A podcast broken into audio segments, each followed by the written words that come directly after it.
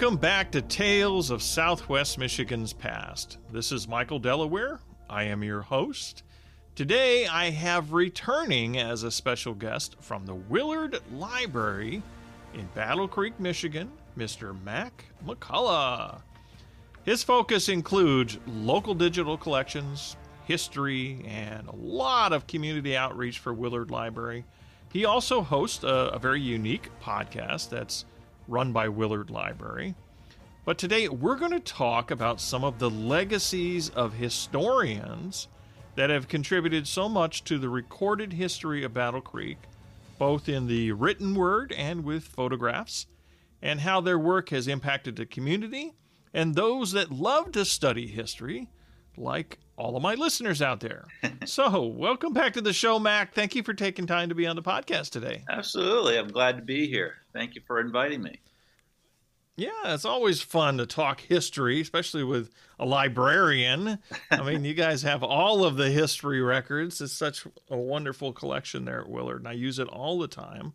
So, Mac, could you tell us a little bit about your work in the archives at Willard Library? Maybe introduce yourself for people that maybe missed the first interview you've been on with me. Sure, sure. Um, yeah, uh, folks call me Mac. I'm Michael McCollough. Um, Mac is short for McCollough.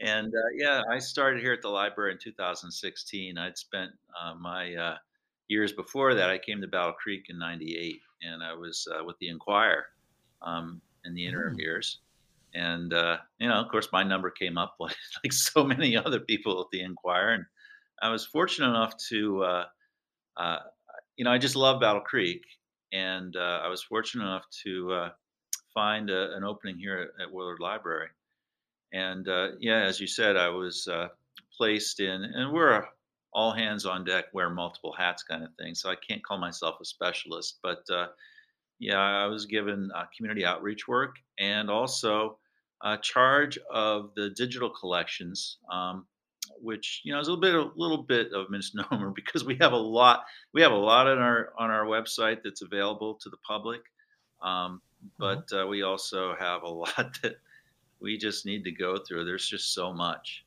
um, and so wow. we, we're always looking to add things, but you know that's my job but i also do a lot of research for folks um, in fact just this morning I, I, had a query about somebody who discovered that his grandfather unbeknownst to him and anybody in his family um, was part of a robbery in coldwater and led a chase or yeah they were chased into battle creek and it was like you know a sensational wow. story um, and he was the driver and the roads were icy and he had a uh, Hudson, um, which the police couldn't catch, but because it was so icy, they were able to head him off. And one guy got shot, and they were sentenced to uh, uh, prison for three years.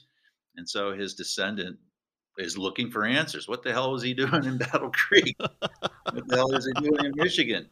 Um, wow. Yeah. So you know that you know things like that come up all the time, and um, it seems increasingly too. There, there's just been a real resurgence, I think, in interest in history. And uh, myself and Melissa McPherson, another librarian here, um, we, we, we're kept pretty busy by people just looking for clues about their family or about homes or anything right. else. Yeah, I, I definitely I need to spend more um, time physically there. I spend so much time in the digital archives, but I'm sure there's a lot more books and references to study just being there. Just uh, you know, I'm afraid I'll go in there and lose. I'll wake up a, a week later and say, "Wait a minute, I'm still here." it's so much cool stuff there. That, oh yeah, you know, I'm yeah. always discovering new things. Um, and uh, yesterday, I wanted to get a copy of the Pioneer Annals that uh, you mentioned, um, and mm-hmm. it was out yeah. out at the branch, which is where our print history collection generally is. Um, mm-hmm and you know it's like rabbit warren after rabbit warren i just keep discovering other things just there that are in the catalog and then we yeah. have a vault where we keep a lot of donated materials and, and, things that we've collected over the years and you get into a box and you find letters and you find papers and you find you know mm-hmm. all kinds of things that are incredibly interesting um, i wish it could be my full-time job because you know, no one would ever see me again. I'd be in my in my little hole, you know, doing my thing because there's just so much of it to do. But it's also, yeah.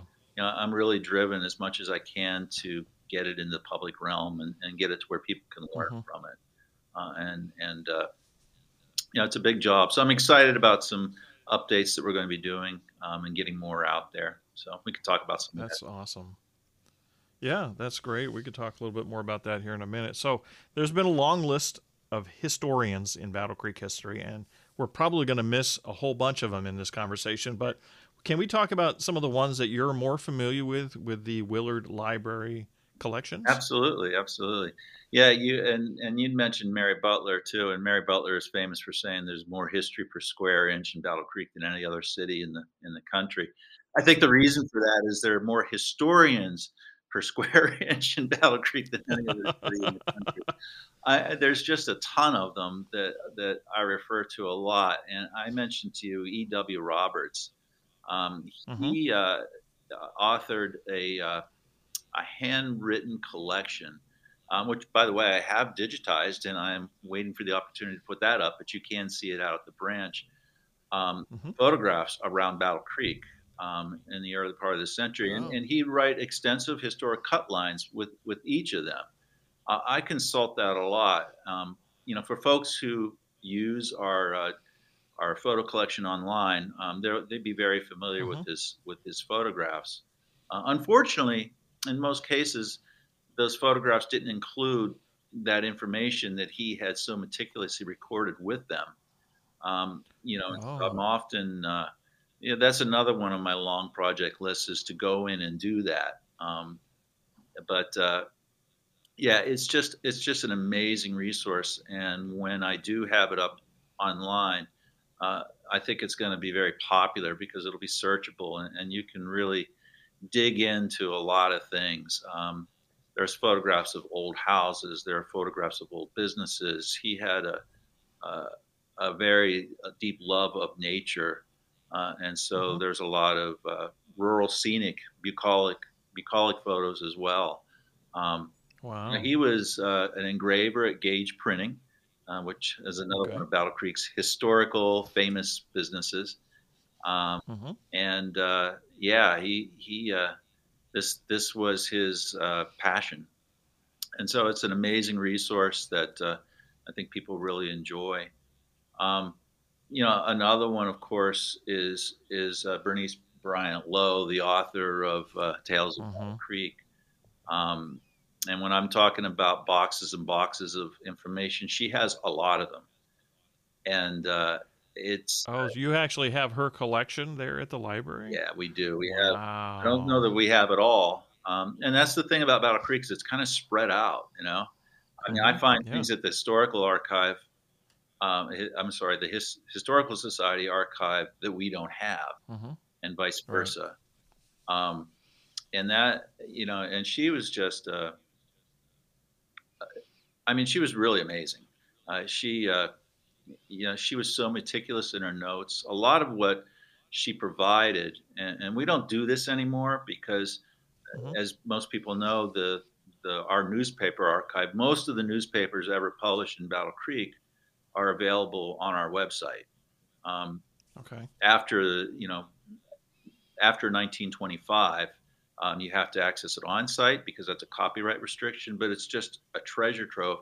But one of the things that um, that uh, Bernice Bryant Lowe did was that she would um, curate articles in scrapbooks and in folders, and so you often can find. Often it's no more than that. Is just a scrapbook of mm-hmm. different articles that she's collected, most of them local. Um, but what's okay. cool about them is there'll be notes in the margins sometimes. And oh, that she she'll comment. Things that she found out. Yeah, sometimes she she'll comment on the accuracy of different things in, mm-hmm. there. And it's just, you know, she was a great writer, a great speaker.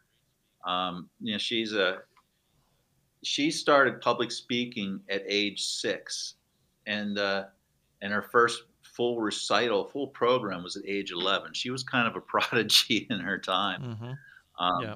And so that I, I, I often consult her book, uh, Tales of Battle Creek, Um, and in fact, there is a there is an appendix in in that book about different.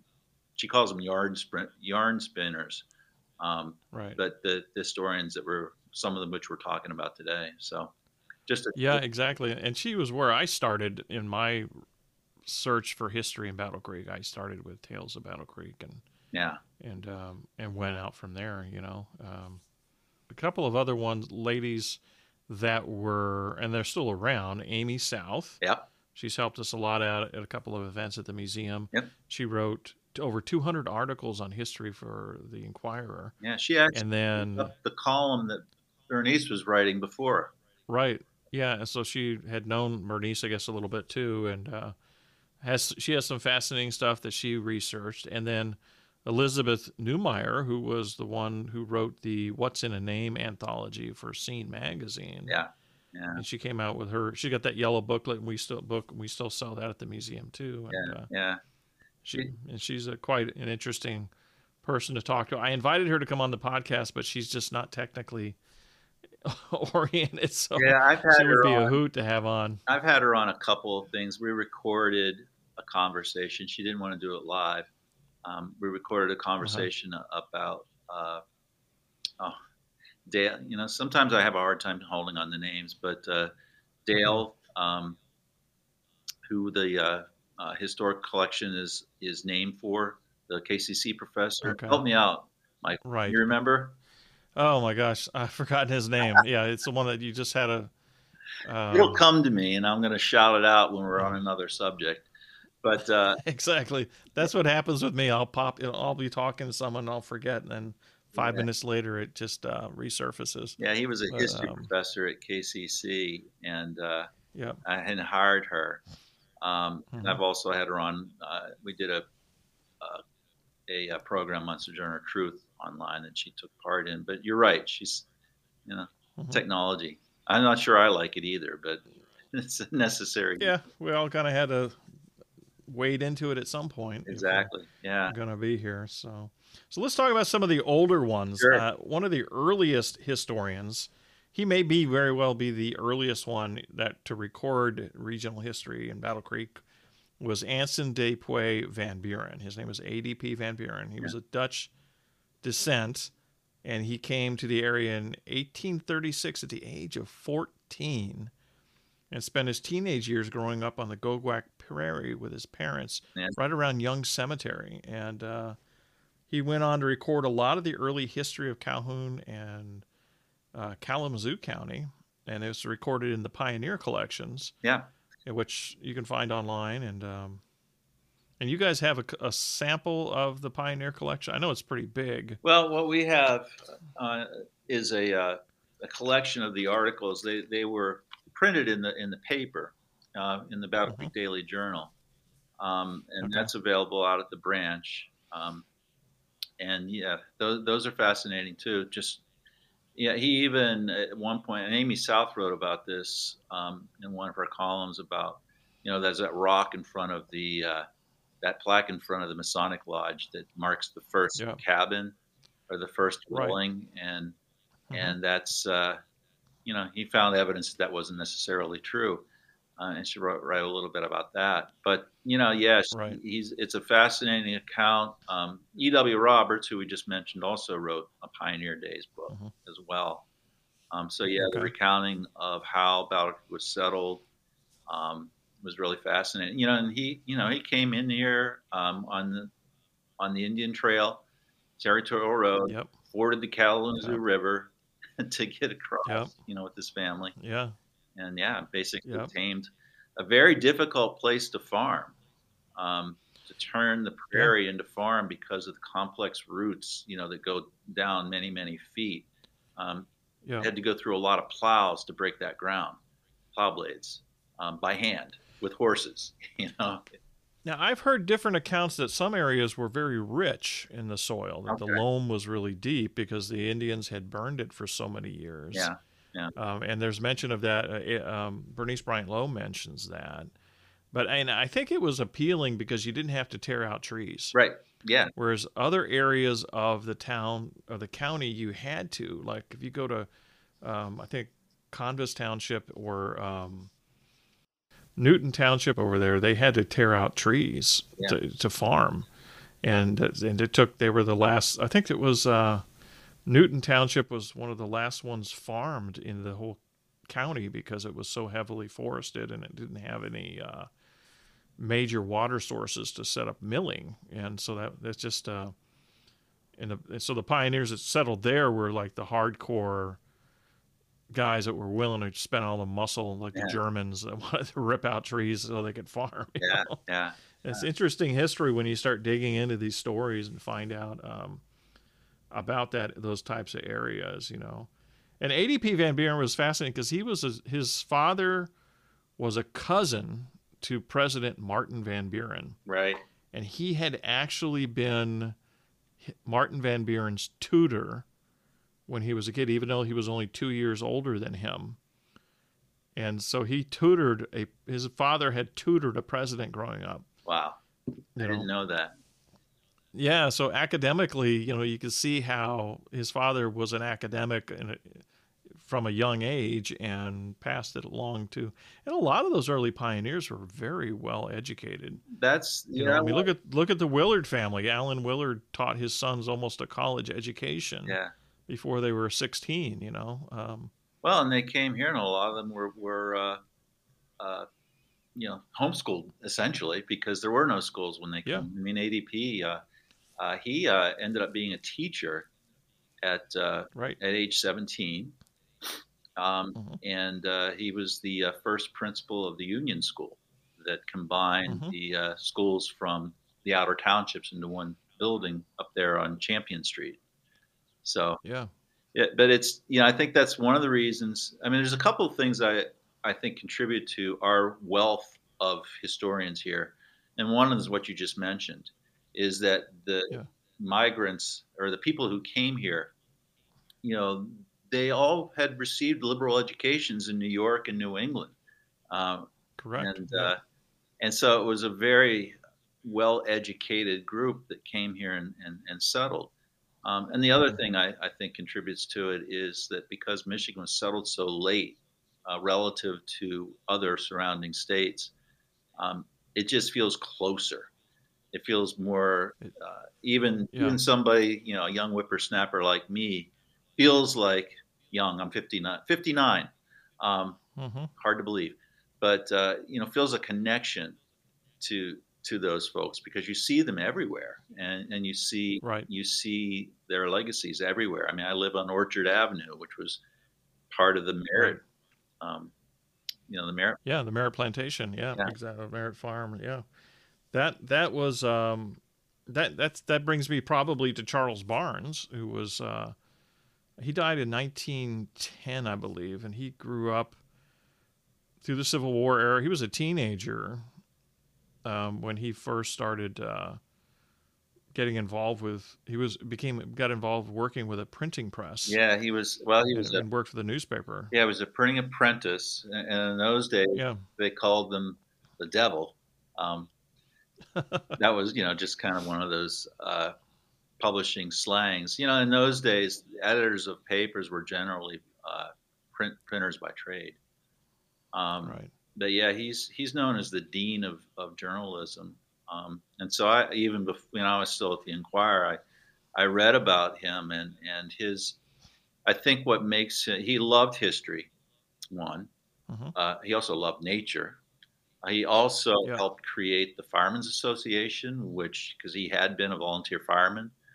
Um, Wow, I didn't know that. yeah, uh, you know, a statewide organization to, uh, you know, he believed that um, extinguishing fires, fighting fires, should be a science, um, Mhm. and so he helped help form that organization. I mean, it's just a long list of accomplishments. Uh, you know, in his last years, he wasn't running one of our newspapers; he was corresponding, writing locally, and um, for other other publications. But yeah, the the dean of journalism in in in Battle Creek and one of the most respected news people in the state in his day.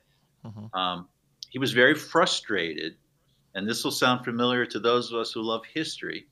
He was very Right. frustrated by how little the city, you know, writ large, cared about preserving and promoting history, and it's often written Right. about him that we wouldn't know much of what we know if it weren't for his dogged uh, pursuit of those stories and his dedication to telling those stories.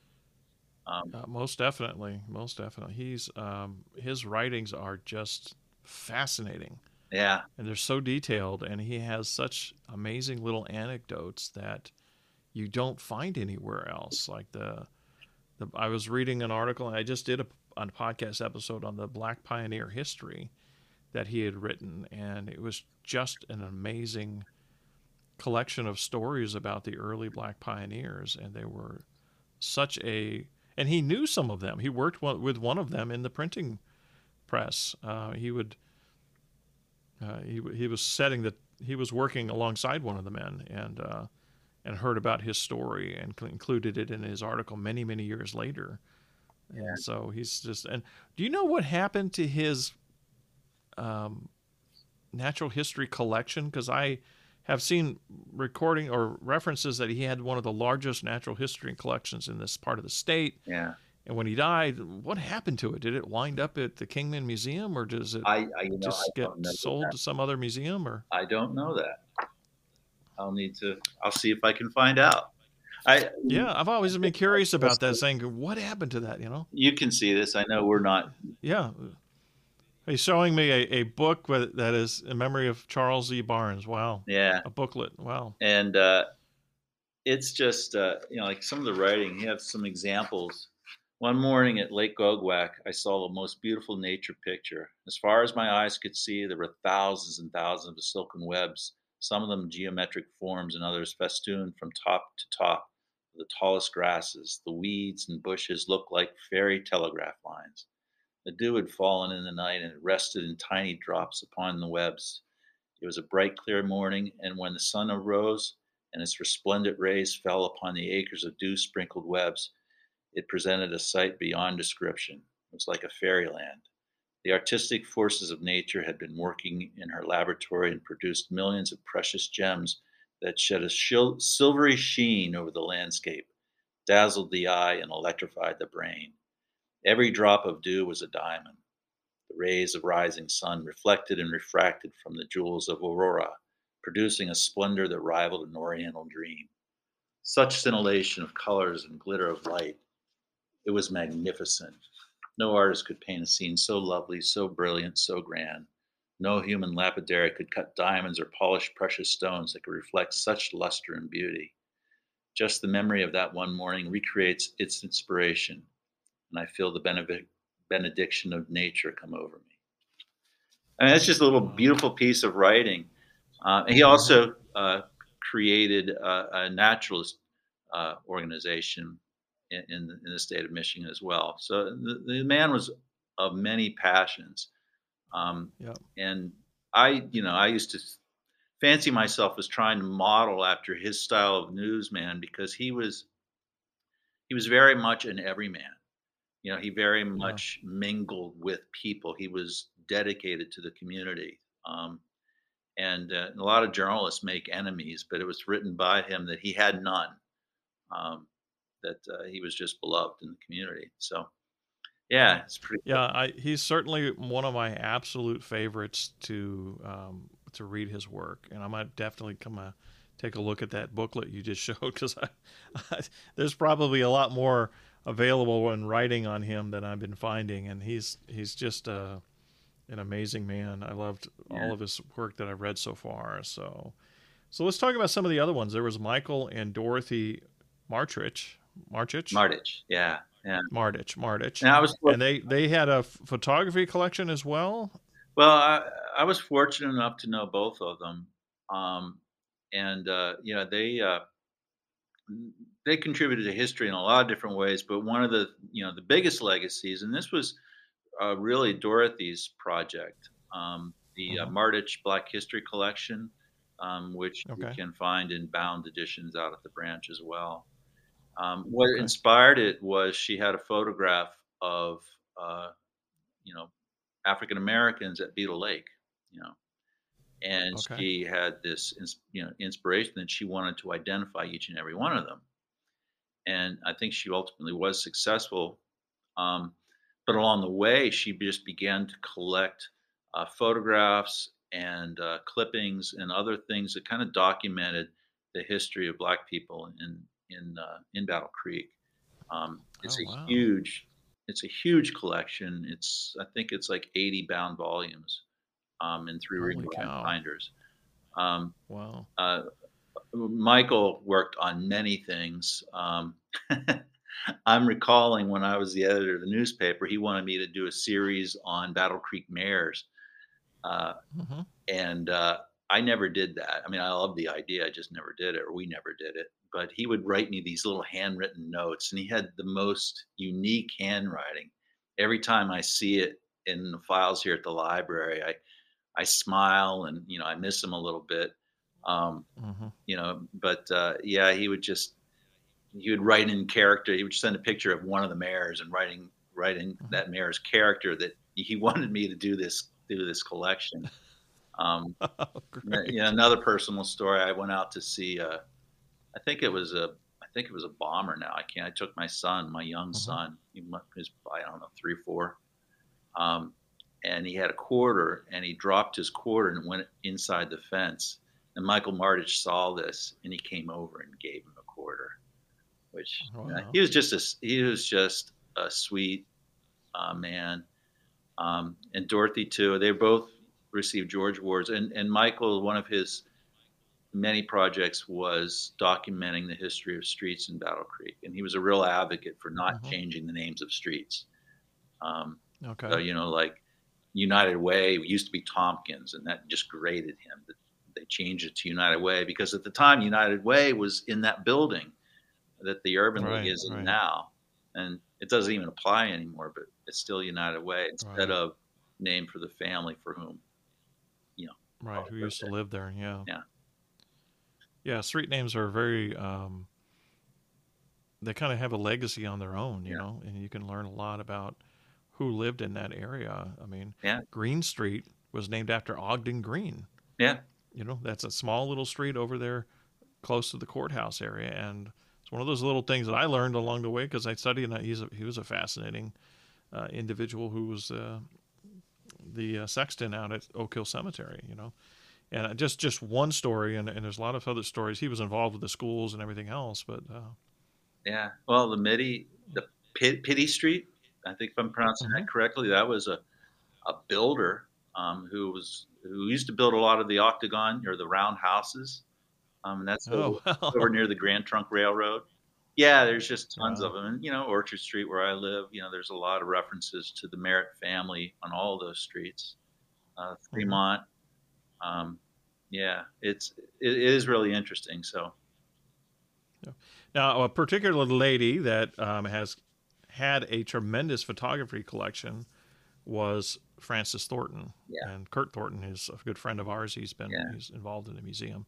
But his mom's collection, he still curates that collection and Yeah. and shares it with people on social media. At uh, if you're not a part of the Battle Creek Regional History Museum group, you should check it out because Kurt is forever showing wonderful photos from that collection on there. every time I do a program with Kurt, you know, you know, I want say I want 50 photos, I'll have 500. And Mhm. particularly Yeah, like the day before I need to have my presentation ready. right, right. I mean, he's just a deep file of amazing images, and uh, he's great to work with. Yeah. That whole family, I mean, they're I, I consider them history royalty. Um, right. and, and I, I didn't I didn't know um, Mrs. Thornton, um, but uh, yeah, I mean, her contributions are. If you've ever had a chance to read the Heritage Battle Creek magazine, there are many articles Mhm. um, written by by her. I mean, she was a you know founding uh, board member of, for that for that magazine, which won state statewide awards. Um, and uh, you know, she was instrumental in um, saving what was the Michigan Central uh, Railroad Depot, which is now uh, Mhm. Clara's. I mean, it's just Right. it's just on and on. I can't remember. It's impossible to remember everything, but yeah, Mhm. it's uh, you know just Do you have a collection of her articles at the library? no. We don't have other than the fact that we have this the uh, the, the magazine out at the branch as well. And I have also had that digitized, and I'm going to put that up online soon as well. Okay. Um, but there isn't a, spec- a collection specific to her, but her name just pops up everywhere you look. So. Right. But you do have the Heritage magazines at yeah, collections at the okay, so they could find her articles through that. Absolutely, yeah, and they're right. fascinating. I mean, some of the ones that she's written, if I can, I wrote them down so I wouldn't remember, but uh, you know, oh, the tower at at uh, Monument Park, um, telling the story right. of the individual that that built that, um, uh, Jimmy Brown. Jimmy Brown was his name. Okay. Yeah. This the story okay. of Mill Race. Oh, and she was on the Mill Race Park Committee as well um, which is the park that sits where Mill Race used to be. Uh, a really mm-hmm. fascinating article on Harmonia, uh, article on the Merritt family um, and Quakers. So yeah, wow. just really, uh, uh, you know, a major contributor to this legacy that we're all working with today and trying to get people to uh, be able to see and experience. Yeah, most definitely. And of course, Mary Butler was a curator and historian in her own right from the uh, yeah historical society. yeah, Mary yeah, Mary was always years. a great resource for me when I was at the paper, um, and mm-hmm. uh, you know she's the reason that we have um, so much of what we have so well organized and easy to find. Um, she was mm-hmm. a serious advocate. Um, and as I said, you know, she had that famous quote about the most history per square inch. Uh, by the way, she called Frances Thornton her her mentor. Um, when oh really when wow Frances passed away. Um, you know, again, we don't have specifically a collection from Mary, but um, we probably mm-hmm. wouldn't have a lot of what we have were it not for Mary. Um, right. And uh, you know, and we're we're still losing stuff all the time, but we're lucky enough, and I'm sure we're still losing stuff, and I know we've lost a lot in the past. Um, but uh, we were lucky enough to have a lot of people that care about it um, sometimes almost thanklessly in the sense that you know, no one gets paid for it anymore. Um, right, right. You know, it's uh, it's volunteers that do it just out of passion, but um, you know, there's such a. I mean, to me, it's one of our greatest assets in this community. Yeah. You know, uh, yeah. To really show what kind of uh, community, how we how we came to be, and I think in the mm-hmm. future as well yeah, it is. It is, and it's a it's kind of uh, addicting after you start getting into uh, studying the history. Yeah. You know, it's like, wow, you want to know the next story, or or you follow a rabbit hole down like uh, street signs or something, or whatever story you're chasing. You know, you suddenly start finding um, a different um, direction that you're going in. At the Battle Creek Regional History Museum, we are very close to wrapping up the project for the History Education Center. Mm-hmm and on the wall, we have the Portraits of History wall. And I know that you helped a lot with helping me find some of the um, photos of some of the people. And thank you for that. There was a lot of tremendous amount of work. We finalized all of the, the wall designs this past week. And on that wall, the big wall for the portraits are going to have all, most of the historians that we talked about today are going to be um, depicted there on those walls. So it's uh, uh, if they're still alive, they're not on there. But, you know, but the ones that are, they're on there. But Mary Butler, Frances Thornton will be on there. Uh, the Matrix, um, or Michael and Dorothy, uh, and then uh, Bernice Bryant Lowe. Uh, they're all going to be on that wall. You know, ADP Van Buren as well as Charles Barnes. Yeah. I almost forgot about Charles Barnes when I was putting it together. I said, "Oh, we got to have him on there," and so he's in there. Yeah. Um, it was one of those massive projects that you go, how could I have forgotten that that person about that person, you know? And uh, it's it's but it's a, it should be an amazing thing to see when we get it up. There should be installing it in the next few weeks, so we're really excited about that, and uh, keeping that as a, a, history center for the community. And, Looking forward to seeing it. Absolutely. Yeah. You know, after we, after we we talked about this, one that I thought about, um, and it may be too late for your display now, but Ross Collier, Ross Collier, Collier, uh, okay. he was. Uh, a journalist with the Enquirer. Um, okay. He, we have a, a, bound collection from him out at the branch as well.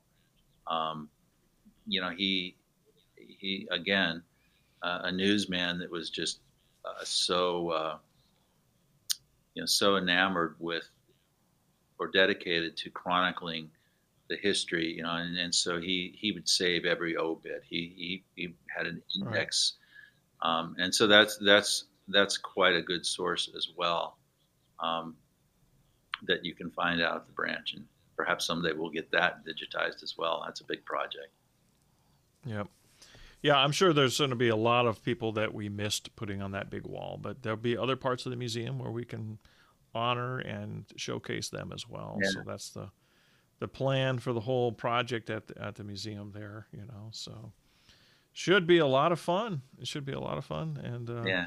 It's been fascinating yeah, talking to you. I really enjoyed the stories that we talked about today. Yeah, uh, Mac. You know, I love I love talking about historians and and and I've learned a few names that I need to go check out some more of their collections from just talking to you today. So I'm definitely have to dig into that. Yeah, yeah. I'm always looking for new stories for the podcast here. So it's never ending. wealth of them. Uh, Fannie Mae yeah. Talbot is another one. Um, right. I don't know a lot about her, but I mean, she's really Battle Creek's first female journalist. Um, right. I have come across her stories in the Enquirer archives. Yeah. Um, I've re- I've referenced a few of her stories and some of the stuff I've researched. I forgot about her. Yeah. Yeah. She was quite a. She was a very well. Um, did a lot of great research. You know. Yeah. she she had a similar column to what um, Amy South and Bernice Bryant Lowe were doing. Yeah. You know. Yeah. As well as Charles Barnes. You know, she was a, a columnist for the paper for I, don't know where she fits in the context of history. It was probably around right after Charles Barnes, I would believe. Yeah. With her time period, yeah. Been, yeah. So.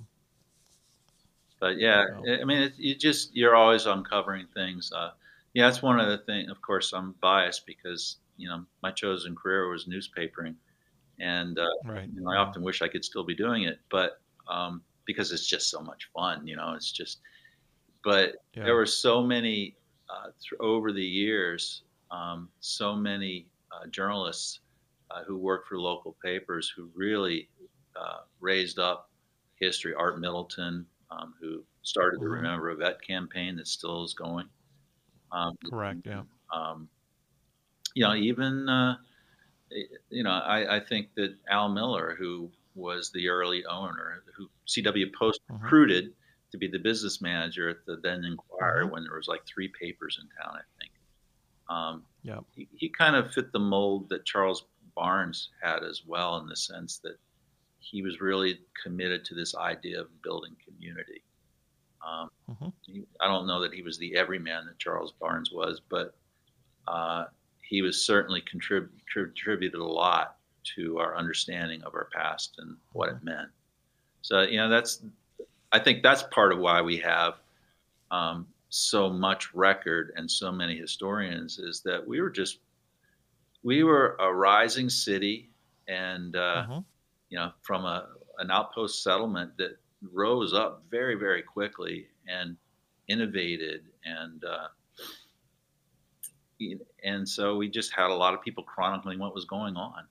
Uh, it's a right. it's a it's an amazing treasure. I'm glad that, that you're uh, with the museum and I'm glad that you're doing yeah. videos that you do. I'm, uh, I thank you. I've told you that I've been uh, building this uh, touring app, um, and I'm very close right. to letting other people like play with it, and maybe you'll be one mm-hmm. of them. In fact, I think okay, oh, definitely. Um, but I'm linking to a lot of resources in that app so that people can access those videos in a more, you know, they don't have to go find them. If they're if they're on that app, they can just link and go to them. So yeah, absolutely. Yeah.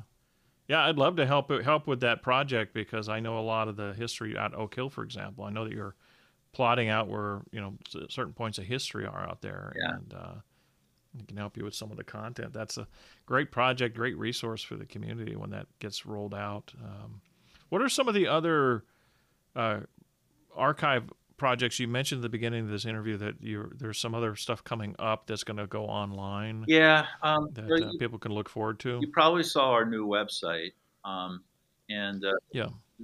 but the his the local history piece of that still needs a lot of work um, that that we're talking about and how we want to do that. But beyond that we will be upgrading.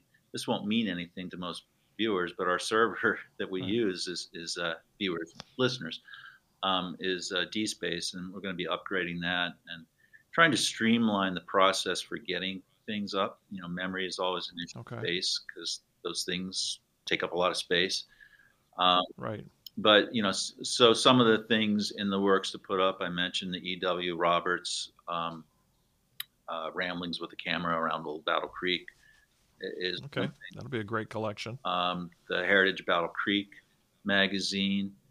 Um, I had received a grant to digitize the oral history cassette tapes at the uh, at the Historical Society, and those are done. And so we want to serve up those historic those oral histories, and then begin the process of adding to them.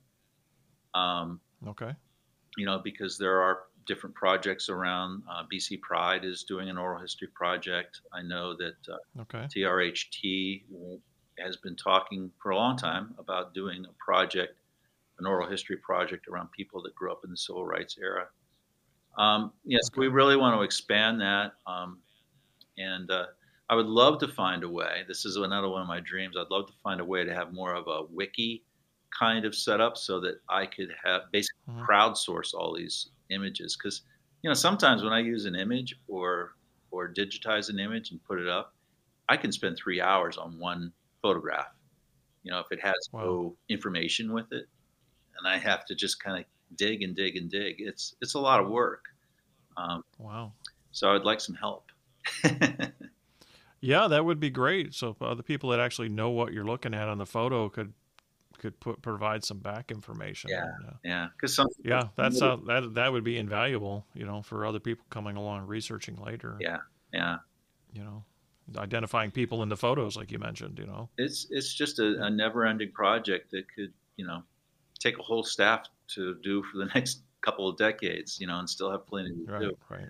But um, it's a lot of fun. I, I have to say. You know, even some of the minor stuff are not wasn't minor to this gentleman who called about his grandfather, but you know, find those stories and and to Mhm. uh, and that's one of the things I love about the historians we've been talking about today is that they are they really bring people to life. You know, a lot of these figures. Like there's this. I pulled this aside too, and you're probably going to have to edit this program, I suppose, because I'm taking, talking so much. But uh, you know, this is this is a talk that uh, Bernice Bryant Lowe gave on Sojourner Truth, um, and it, this leading up to her time of leaving her children behind to become a sojourner, an itinerant preacher. So for that, uh, I'm quote, I'm reading now. For that, she Uh-huh. chose her new name, Sojourner. When told she must have a second name, she chose Truth, because she would tell the Lord's truth. Do you catch the Wow. euphony of that name? Sojourner Truth. Sojourner Truth. Although English was her second language, she quickly found the poetry in it. She was credited with composing lyrics of several songs. In her later years, when she experienced what was called the second eyesight, she said, The Lord has put new, new glass in the windows of my soul. Only a poet would think of that. Yeah. I mean, I just just that little insight into the artistry of who Sojourner Truth was Right. and, and Yeah. is. Um, those are the kinds of things that local historians get that you Mhm. know people working at a higher level, maybe more formally trained, wouldn't necessarily. You know, especially in a small city where you're not going to spend a lot of time. But these folks lived Mhm. and they loved it, um, Right. and we're the beneficiaries of that. Yep, most definitely. That's most definitely. That's and the poetry that you meant you read earlier that Charles Barnes wrote about Goguac Lake. It puts you. It puts such his. You can see his passion for the nature as well as, you know, Yeah. that history of the place. You know, all in one. Yeah. You know, a little bit of a, a story there. So. Yeah. Yeah. It's quite. It's quite a a fun. It's I, I'm uh very happy that we have such a great institution like Willard Library. thank I mean, you guys I do such a remarkable job of keeping it um, current and also keeping it, you know, uh, ahead, keeping up with the technology and providing the digital collections that you do, and um, and using smartly using the funding to expand that. And you know, I love that you're upgrading your servers because that just means more material will be available to a lot more people. You know. Dale Barnum, by the way. Dale Barnum. Dale Barnum. yep. I remembered. Or D- Dean Dino Barnum. Dino Barnum. That's it. Together. Dino Barnum. Yeah. Together. Yeah. Local History Archive.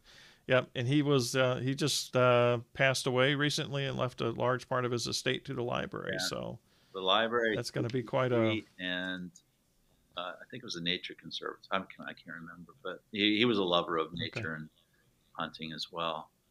Um, yeah. But uh, yeah, you know, and you know, I'm really I'm really happy that we have a new institution in the Regional History Museum.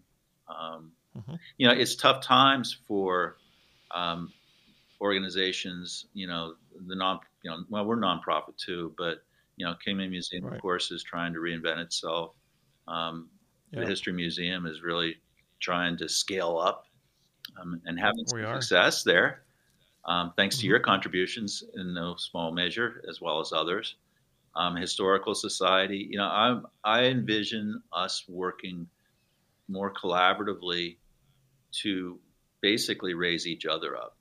You know, because right. it takes all of us to tell the community story, and we mm-hmm. really can't afford to lose these assets. We need to uh, recognize the value that they have, and I, I, you know, we do it for love, but I think there's monetary value and financial value to it as well. Mm-hmm um, right. People right. travel a long way to visit and learn about the history of a of a city or a town. And Battle Creek, again, is yep. is just fascinating. So it created worldwide yep. movements. The Adventist Church. Yeah, and and that's what we have. That's why I, I work, work my work with the museum. I try to uh, impress upon them that you know if someone there there are three types of history that will draw people to a museum. There's local history, which you'll get your local people that live in the community to come see. Then you will have something, a story that is national that will drive that gets someone to drive a couple of states away to come see. Yeah. And I give an example of that where I drove uh, six hours out of my way to go see uh, the Pony Express Museum. Mm yeah. when I was driving across country because I wanted to see that museum, yeah. you know, because I just read a book about the Pony Express and I just was like so fascinated with the history. So I went to St. Joseph, Missouri, and it wasn't a direct route for me to come home that way, but I did it anyways just because I wanted to see that museum. Yeah.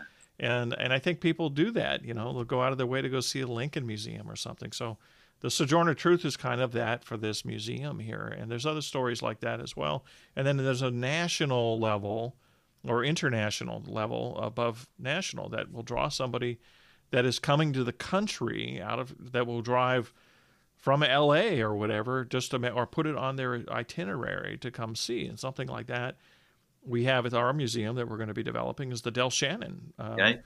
history because the music legacy he was very popular in Europe and Australia and we do have um, a lot of people that still love and admire his music and they, they would come out of their way to see a Del Shannon Museum if they were in the country. Yeah.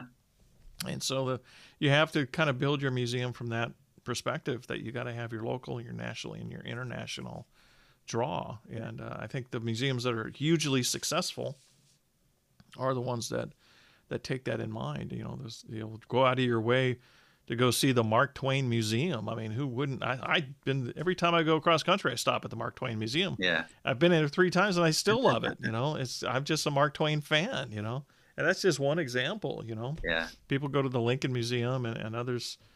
There, there's so many around the country that you could probably. There's this big circus museum I want to go down to in Florida. The next time I'm down there, you know, that I hear it's got the P.T. Barnum history and everything, and I'm just big into circus history. I'd love to see that museum and go spend hours there, you know. Yeah. And I'm sure there's other museums that we could probably think about that you would go out of your way to go see if you were in the vicinity. Yeah. You know? And so that's what we want to create there in this art this museum, you know, and uh, try to have all of as many interesting stories that will bring tourism into the community. You yeah. know. So they come to the museum and they go eat lunch at the local restaurants and they maybe book a hotel and stay overnight and come to the museum the next day and spend money in our town, you know. Yeah. And inspire yeah. inspire others to move. This here. app, I you know I reached out to John Hart at the city, and you know I, I really wanted to incorporate just what you just said. You know, if you yeah. are visiting uh, sites of interest, you get hungry, you get thirsty. Right. You know, exactly. The kids yeah. are whining and they want to go to the zoo. Right. Whatever, you know, just just yeah. another way of of demonstrating um, the economic opportunity around having this history. Um, exactly. I hope will lead to uh, more generous support by the community. But at the same time, you know, I think you know what, there are ways to create revenue streams directly, and right. figure out those too. Exactly, and we are doing that too. Yep. At, at the museum, so that the museum can keep existing and prospering and expanding. So. Um, it's been a pleasure having you on today, Mac. I've always enjoy having conversations with you, and we could probably talk for another hour. So that means I'm gonna definitely have to have you back on the show again. I love so, that. Any last minute things you want to tell people about the the Willard Library before we wrap up today? Um, Any upcoming events that you've got going on? Well, I tell you, we're, we are planning, and this is just the germ of an idea, but I think it's a good one. Uh, so I think if we're going to make it happen, but uh, you know, we're planning our what we want to do around Juneteenth this year. And okay. we have the idea, you mentioned Del Shannon, another relatively unknown, I would say, but iconic figure is Junior Walker, um, who, right. you know, a Motown legend who lived in Battle Creek. And many people mm-hmm. know that. Um, so we had, the, and, and June also happens to be Black Music History Month. And so right. we were, I want to, we're going to talk about putting together a, live program where we raise up some of that history, but also raise up some of the contemporary artists. Um, you know, maybe have a okay. panel discussion, musical interludes. So we'll see where that goes. Yeah. But I don't want to overpromise, but I'm pretty confident because everybody I talk to says it's a great idea.